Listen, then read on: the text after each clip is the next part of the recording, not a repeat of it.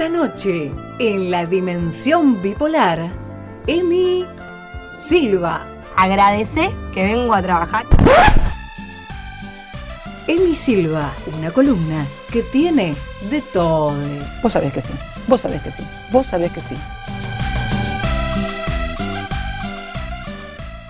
Le damos la bienvenida a Emi Silva, nuestra doctora en. Doble bienvenida. Sí, sí, sí. Qué bien. Se podría decir que sí. Qué privilegio. Eh, pero en esta bienvenida es en faceta columna. en faceta vertebral. columna, exacto. El día de hoy, ¿qué traje para No la sabemos. Dime? Vamos a empezar a deconstruirnos entre todos un poquito. ¡Mames! Semana a semana. Me guste. ¿Te guste? No, dale, no arranquemos, no arranquemos porque me distraen. Así, no. ¿A cine? ne. Vamos.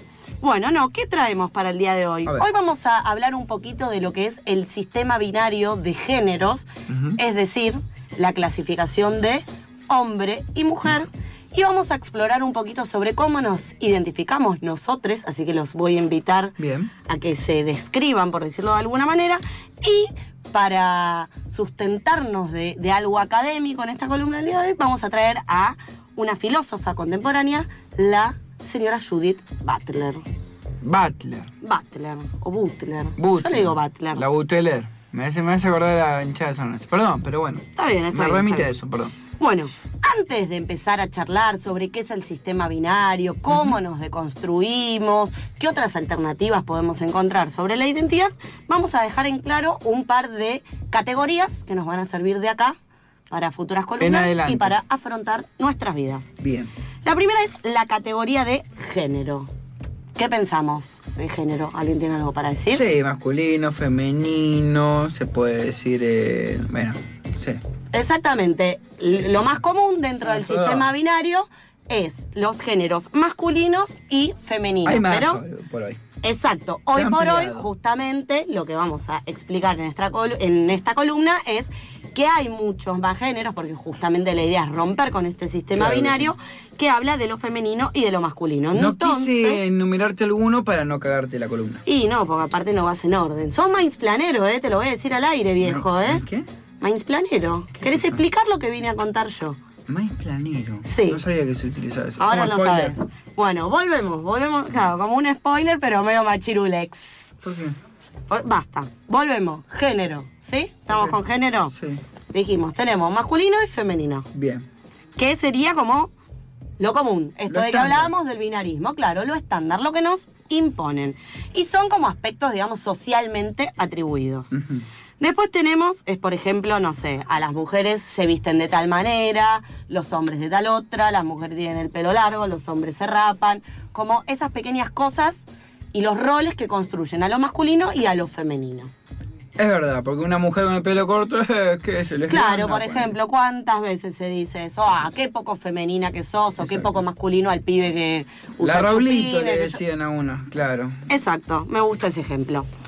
El otro, otra categoría que tenemos es la identidad de género, que es la forma en la que cada uno siente su género. Pero eso puede corresponderse o no con la siguiente categoría, que es el sexo asignado al nacer, o sea, el sexo biológico. Con esto nos referimos a los genitales de cada uno. Y por último tenemos la expresión de género, que es cómo nosotros mostramos nuestro género al mundo. Entonces, volvamos al sistema binario. Yo les traje un dibujito para que ustedes se definan y también lo entiendan. Bien. Según el sistema binario, ¿De qué se trata el dibujito? Contémosle a la gente que el dibujito dice hombre arriba. Abajo dice pene, o sea, sexo biológico. Después dice masculino. Y otra cosa muy importante acá, que es lo que hace este sistema binario, que a la vez es como la forma que nos imponen, como eso natural de habitar el mundo, es que el deseo tiene que estar dirigido hacia lo opuesto, o sea, hacia mujeres. Y lo mismo con las mujeres. Mujeres, vagina, sos femenina y deseas al hombre. Bien. Entonces, ¿qué pasa si alguno de nosotros no cumple esas reglas? ¿Cuál es Ojo. el problema? Y que sos un raro, un señalado por sí, la para sociedad. la sociedad es un tema quizás. Ahora no tanto, pero Exacto. Ahora no tanto, pero casi siempre quienes salen de esta cajita, me gusta llamarla así como la cajita del sistema binario, son personas que están totalmente vulneradas. Pueden ser violentadas, son discriminadas. Sobre todo.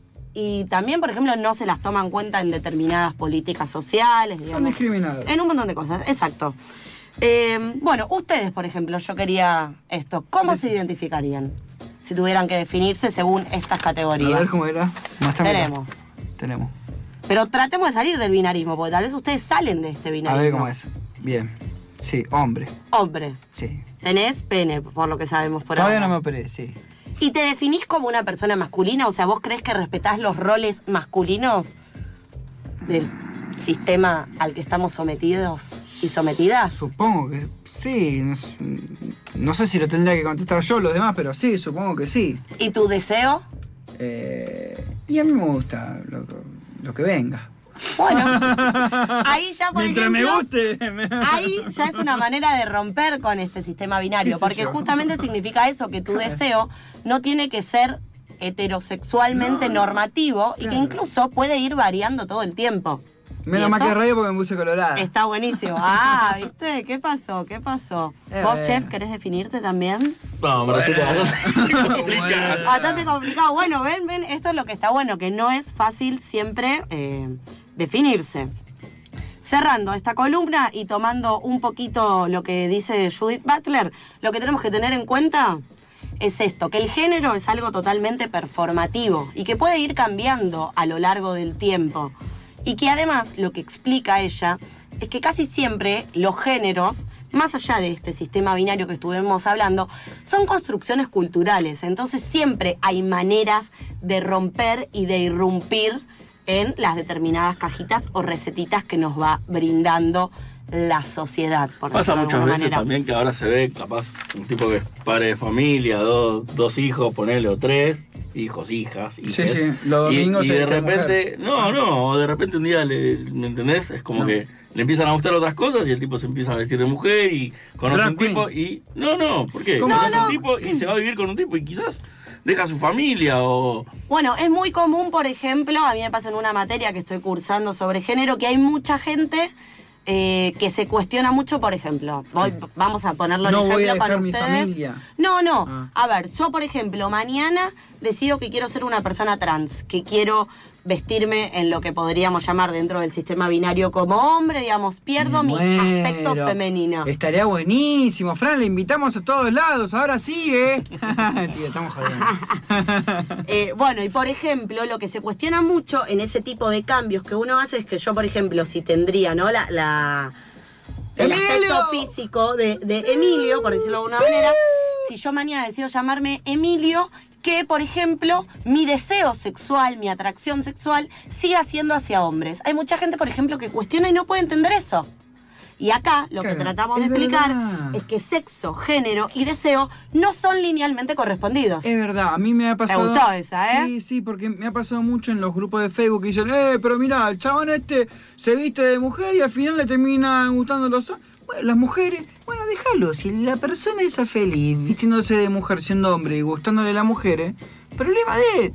O no, de ella en este caso, ¿no? Es que exactamente por eso era esto que decíamos al principio de esta formulita binaria. La tenemos que ahí. romper y no le debemos explicaciones a nadie. Sí, por supuesto, siempre hay que estar atentos a aquellos que salen de ese sistema, nunca perder de vista que pueden ser vulnerados y por eso desde la militancia, en este caso feminista, y desde muchas otras activaciones, siempre hay que estar atentos a que Claro. nadie nos venga a correr ni nos cague ni nada por el estilo. Bien. Bueno, Emi, muchas gracias. Una última. Por. Recomiendo también para ver, ustedes, en página 12, en el suplemento Las 12, si no me equivoco, eh, hay una nota, Judith Butler para principiantes.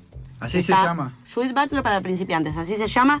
Está buenísima, está buena una base, porque ella, como veníamos hablando acá con Uli, es muy académica, su escritura es muy académica, es difícil leerla sin algo previo, pero está buenísimo. Así que lo buscan ahí. También hay un montón de conferencias de YouTube que habla sobre esto, de cómo romper con el binarismo, de la mayor, de los géneros que se vienen, que no hay un modo de ser mujer y no hay un modo de ser hombres, y que todos debemos habitar este mundo de la manera que querramos. Muy bien, muchísimas gracias, Emi Silva. De nada. Ahora sí, eh, nosotros nos vamos a ir a una tanda y enseguida continuamos con más Dimensión Bipolar.